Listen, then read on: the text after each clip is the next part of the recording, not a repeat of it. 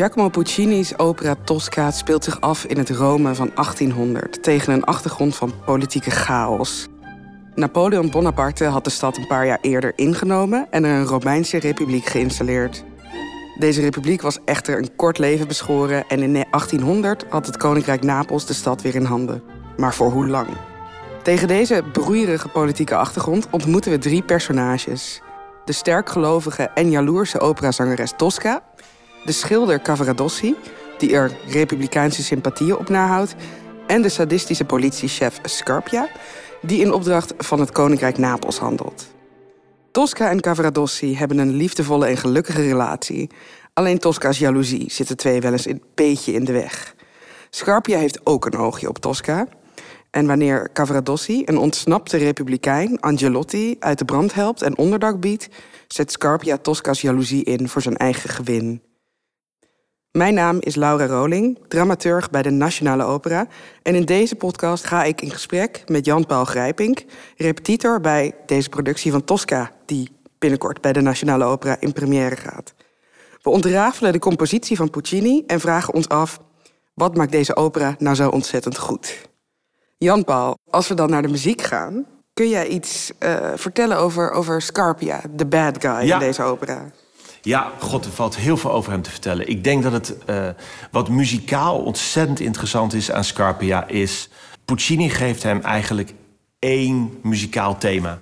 En eh, eh, ik denk dat veel mensen die naar deze podcast luisteren... misschien dat zelfs ook wel kennen. En dat is de duivel in de muziek. En dat is de tritonus. Diabolus in musica. En dat is een interval. Dat bestaat uit een overmatige kwart. En daar is eigenlijk de hele, eh, de hele muziek van Scarpia op gebaseerd. Eh, elke keer in, in, het, in, in de opera, op het moment dat hij voorkomt... al wordt er over hem gepraat of hij is iets aan het bekokstoven... dan hoor je eigenlijk dit interval als eerste. En de opera begint er zelfs mee. Dus Scarpia is nog lang niet op het toneel. Ik geloof, ik weet het niet exact de, de tijdschema... maar volgens mij duurt het nog 30 minuten. of Ja, 20 of 30 minuten 20 zo of 30, ongeveer. precies. Hij is nog lang niet in zicht. En toch begint de opera, ik zal even het begin spelen... Met de openingsmaten. met de openingsmaten.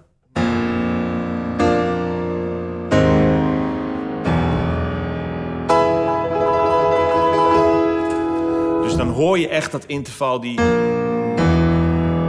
Ja, en dat is, dan is de toon eigenlijk gewoon meteen gezet van het hele stuk. Daar, is, daar zit...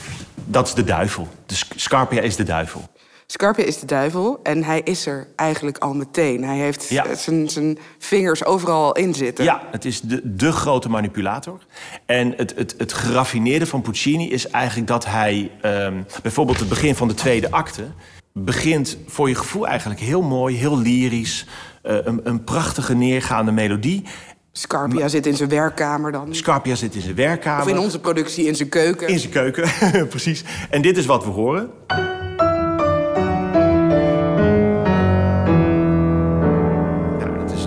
Beetje niks aan de hand. Prachtige, prachtige lijn. En toch is het exact diezelfde muziek die we in het begin al gehoord hebben. Dus... En dan... En, dit is... En dat is weer die tritonus. Dus zelfs in de wat meer lyrische muziek zit dat zit die tritonus eigenlijk verborgen.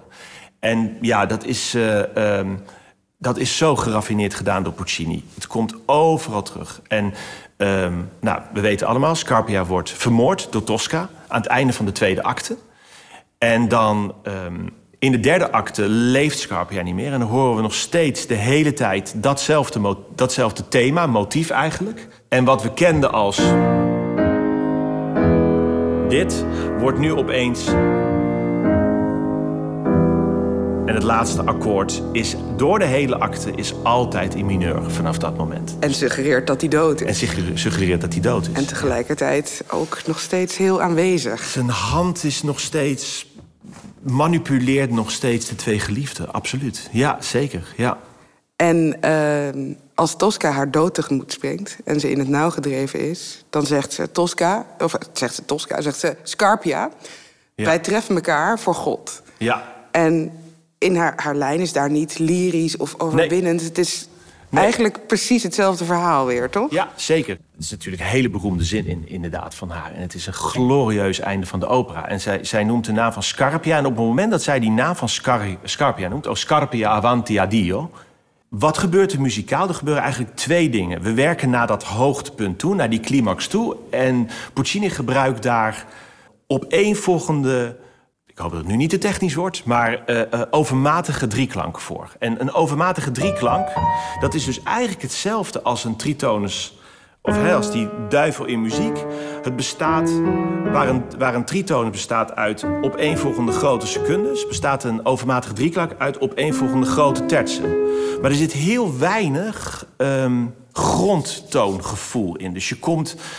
Het, het is niet zoals we allemaal Hè? Dan weten we allemaal, we zijn thuis. Maar een overmatig akkoord, dat is eigenlijk heel geslachtsloos. Het kan, dat gaat naar dat, dat kan dat, dat. En dat is ook letterlijk wat hij doet. Dus hij, je hoort haar bij wijze van spreken die burgt oplopen... en dat gaat allemaal in, in, in dat interval. Totdat ze bij dit interval terechtkomt. Het is echt overmatig. En dan noemt ze haar naam. En dat is denk ik wat daar heel duidelijk mee te maken heeft. Oscarpia. En dan eindigt de opera met het grote thema van de aria van, eh, van, eh, van Cavaradossi, Eluce eh, van l'Estelle. Ja, en je kan daar eindeloos over nadenken wat daar de betekenis van is. Ik denk dat het toch iets is dat ook Cavaradossi en Tosca elkaar ontmoeten in het Hinama als bewijs van spreken. Ik denk het niet. Jij denkt het niet? Oké. Nou, wat, wat namelijk wel leuk is, als ik er nog één ding over mag zeggen... Het, de, de grote laatste bladzijde van Tosca... Ehm, waar je dit thema hoort.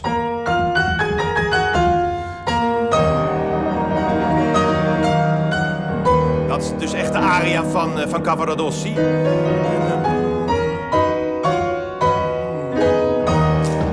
Dat thema wordt voor de eerste keer in S klein gespeeld. De toonsoort waarin ze haar beroemde aria Vis, uh, Siddhartha uh, zingt. Dat is dezelfde, dezelfde toonsoort. Dus hun toonsoorten komen opeens naar elkaar toe. En ik denk dat Puccini daar wel degelijk over nagedacht heeft. Maar nu jij. Jij denkt van niet. Ja, ik, um, ik, ik, heb het ook aan uh, Lorenzo Viotti voorgelegd. Ah. Zo van, hey, wat... Hij is de baas, hè? Dus dan, dan heeft... Ja. Nou ja hij zei... Um, als je eindigt met, met de muziek van Scarpia, dat is saai. Dat is, dat is niet interessant. Het is gruwelijk. Ja. Dit is, dit is interessanter, ja. want dit is veel pijnlijker. Ja het wordt ook heel erg nerveus gespeeld. Ja. Het ritme, dat is, daar, is, daar is iets niet, niet lekker mee. Het is bijna, uh, volgens Lorenzo dan, uh, alsof Scarpia vanuit de hel nog even toelacht en het even erin wrijft. Ja, precies. Ja. Ja, dat is, nou ja, dat is eigenlijk dus wat ik zeg. Je kan er, je kan er van alles je kan mee. er van alles mee. En, en inderdaad, de manier hoe Lorenzo het ook in het, in het, in het orkest aanpakt, is eigenlijk heel uh, heel uniek hoe hij dat doet. Waar we gewend zijn om die laatste bladzijde groot en meeslepend te horen. Zo zijn we ja. gewend van eigenlijk alle cd-opname. En Lorenzo zegt nee, het is inderdaad nerveus, het is snel. Dus hij pakt echt een tempo.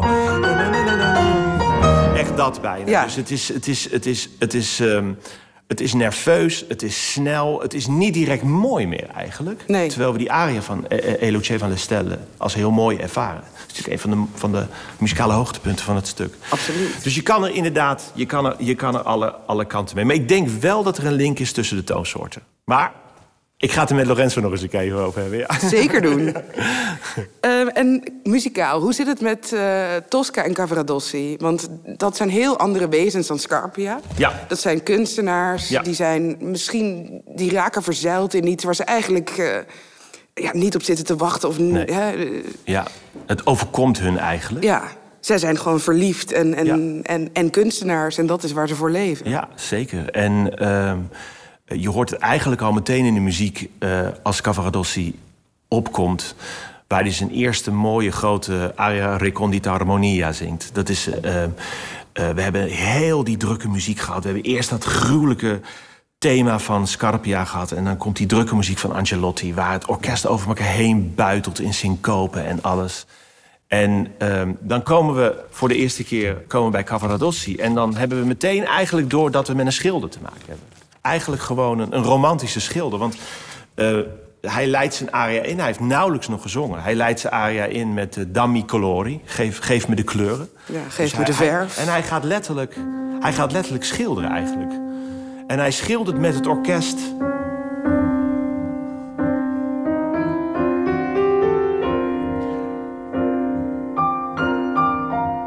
Hij gaat meteen schilderen met het orkest.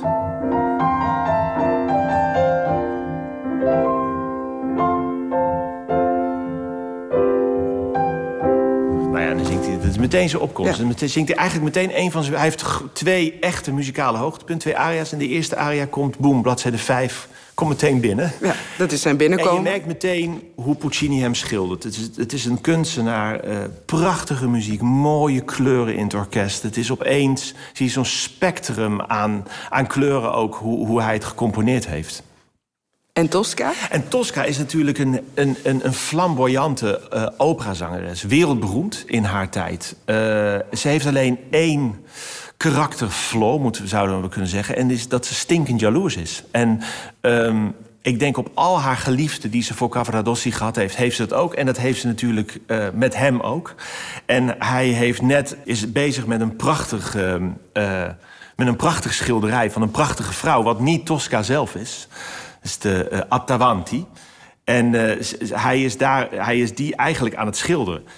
Zij, zij komt binnen en zij valt eigenlijk vrij snel over het feit dat hij haar niet schildert. Ja, zij ziet, dit is, dit is een andere vrouw. Dit Waar haal je niet. dat vandaan? Ja, waar haal je dat nou vandaan? Hoe kom je bij haar? Waar heb je haar gezien? Ik bedoel, hoeveel tijd moet je wel met iemand doorgebracht hebben om haar zo mooi te schilderen? Nou ja, hij probeert dat uit te leggen en hij probeert haar eigenlijk te dumpen. Omdat, hij, omdat Angelotti natuurlijk ook verborgen is in die dus kerk. Die, die, hè, die ontsnapte revolutionair, die zit daar ergens in een kapel Ja. weggestopt. En, Angelotti, precies. en, en, Ja. en Cavaradossi die heeft zoiets van... ach ja, maar ik moet snel daar een oplossing voor Ja. vinden. Dus Tosca, Tosca weg, wegwezen. En, en, en zij blijft, dat heeft Puccini ontzettend briljant gedaan. Zij komen in een liefdesduet eh, terecht, waar het orkest over elkaar heen buitelde met Angelotti, buitelen hier de zangers over elkaar heen in prachtige harmonieën en. eh, eh,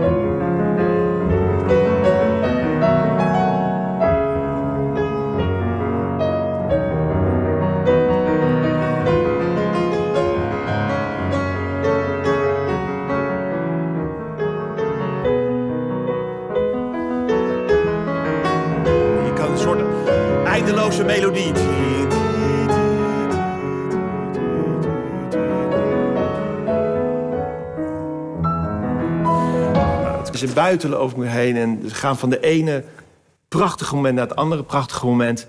Maar op een gegeven moment begint hij... Hij wordt onrustig, want hij weet dat Angelotti daar zit. En eh, zij blijft maar over de kleur van de ogen van de schilderij vallen. Want die kleur van de ogen is blauw. En zij is En bruine zij heeft bruine ogen. ogen. Dus eh, eh, zij blijft hem maar zeggen... en schilder, schilder nou die ogen bruin. Want je wil toch dat ik dat schilderij ben. En nou ja, om het over theatrale eh, te hebben van Puccini... Ik, ik, het is zo knap wat hij doet. We hebben dit thema nu een aantal keer gehoord. Dit ja, die, die, da, da, da, da. En uiteindelijk komt het voor de derde keer eigenlijk terug. En je denkt bijna als publiek... Je denkt bijna van, ja, nu kennen we het eigenlijk wel. Nu weten we het wel. En dan zegt letterlijk Cavaradossi ook, nadat we dus weer dit horen... Zegt hij, Ancora, kom op, ga nou weg. Ik, nu weten we het wel. Ja, we zijn verliefd en wegwezen, want we moeten met iemand anders bezig. Ik moet me met iemand anders bezighouden. Nou ja, dat, en dat spint zich uit over een, over een aantal pagina's. En het is qua timing, het is zo knap geschreven gewoon. Dat is echt ongelooflijk mooi. Ja. En je voelt tegelijkertijd ook, hij probeert haar kwijt te raken, Ja. maar, of tenminste eh, haar weg te krijgen uit die kerk. Maar ze houden wel heel erg van elkaar. houden heel erg die, van elkaar. Die, eh, die, ja- die jaloezie, dat zit hem niet echt dwars. Nee, het, het zit hem niet echt dwars en hij, hij accepteert haar op die manier. En hij beschermt haar in wezen natuurlijk ook. Want hij vertelt dus ook niet... ehm, hij weet ook wel hoe, hoe impulsief zij is. En hoe zij zich... eh, wat voor flap uit misschien Tosca wel is. Dus hij vertelt... Hij vertelt haar ook niet dat hij, een, eh, een, eh, dat hij Angelotti verborgen houdt. Gewoon om haar te beschermen. Om haar in haar wereld te houden. En uiteindelijk komt hij daar natuurlijk wel vet mee in de problemen. Want zij heeft geen idee wat er aan de hand is. Ja. Nee, en Scarpia die buit die jaloezie eh, dan Precies. totaal uit. En om, Scarpia eh, buit die eh, jaloezie uit. Dus die, die, die zet haar, die plant iets in haar brein in de eerste acte. alsof, hij, alsof Cavaradossi een geheime relatie heeft met die Attavanti. Met de zus van Angelotti, hè, is dat? Ja. En omdat zij dus geen idee heeft van Angelotti en van het, uh, van het vluchten van hem en dat hij in die kerk zit. Rent zij bijna hysterisch naar die, naar die villa. Precies. Rent... Zo van, heb je een affaire? Waar zit ze? Waar zit ze? En, hij, en Scarpia weet natuurlijk exact hoe hij, dat, uh, hoe, hoe hij haar moet manipuleren. Het is een echte meestermanipulator. Ja. En dat zien we ook heel erg terug in de, in de tweede acte. En dan zie je ook echt Puccini aan het werk als, als ultieme theaterman, toch? Als ultieme theaterman. De, de grote uh, uh, martelscène uh, zit erin. En dat is denk ik sowieso, vind ik dat eigenlijk in de hele opera. Literatuur is het een van de hoogtepunten. Je wordt gewoon als publiek... Je voelt bijna hoe Cavaradossi gemarteld wordt. En je voelt ook de, het totale desperate van, van, van Tosca. Die weet op een gegeven moment, die kan op een gegeven moment letterlijk niet meer. Ze zegt ook, ik, ik, ik kan niet meer. Ik moet, ik moet het nu, ik moet iets gaan vertellen. Want ik breek gewoon. Want uh, Cavaradossi die, die is in een achterkamertje uh, gemanoeuvreerd... en die wordt gemarteld, terwijl Tosca daar bij Scarpia in die ruimte is. En zij, zij hoort dat. En ja die schreeuwen die worden ook steeds... Die worden uh... steeds heftiger. We hebben ook heel heftige schreeuwen in deze productie. Dus het is... Uh, ja, je voelt die pijn gewoon. En je voelt die pijn in de muziek ook. Hij gebruikt daar eigenlijk simpele muziek voor. Maar die muziek komt steeds terug en die wordt steeds intenser. Hij voegt daar steeds meer instrumenten ook aan toe. En de dynamiek verandert steeds meer. En het wordt zo pijnlijk op een gegeven moment. Dit, dit is de martelmuziek, om het zo maar te zeggen.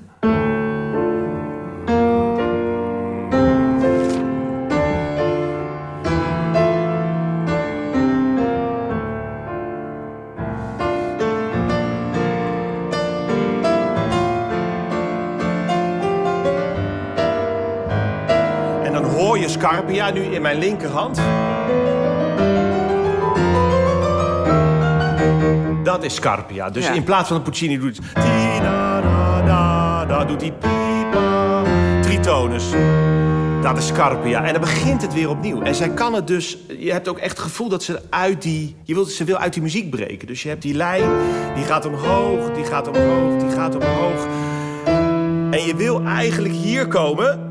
Maar dat lukt dus niet. Ja, En ze zakt weer terug. En dat is, ja, je wordt gewoon helemaal door meegesleept eigenlijk. Elke keer denk je, ja, ja, gaat het komen? Lukt het? En dan word je teruggezogen naar, dat, naar, die, grondtoon eigenlijk.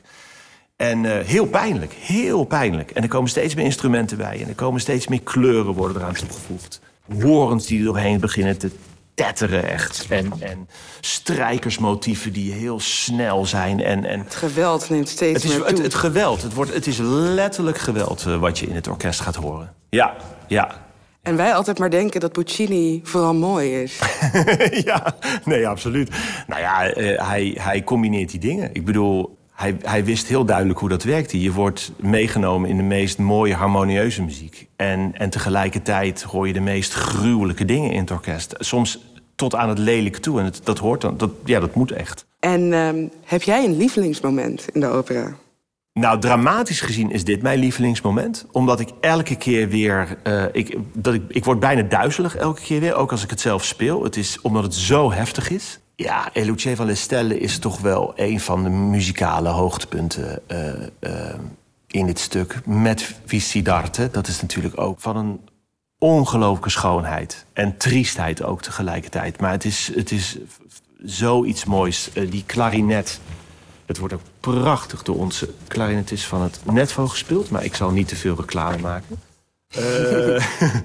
maar dat is zo'n schitterend thema.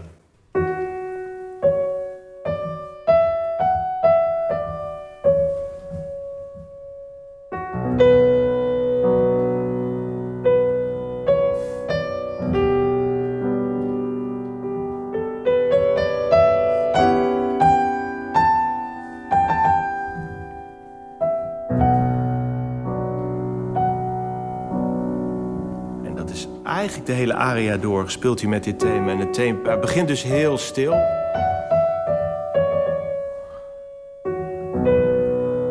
En dat eindigt met exact dezelfde noten. Wordt het groter en groter.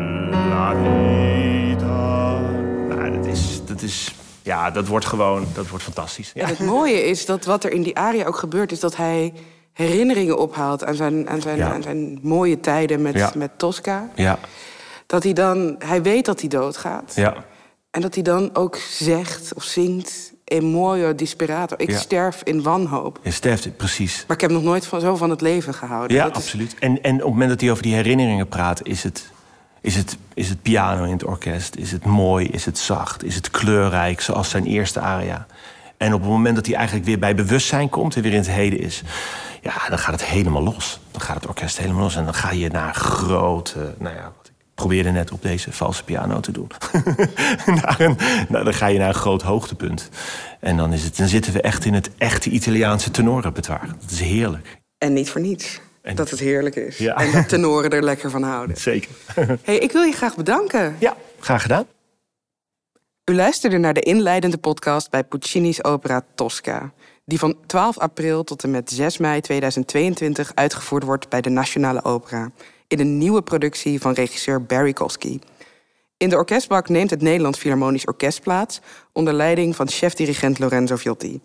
We sluiten deze podcast af met een muzikaal fragment... dat we achter de piano onmogelijk recht hadden kunnen doen. Het Te Deum aan het slot van de eerste acte.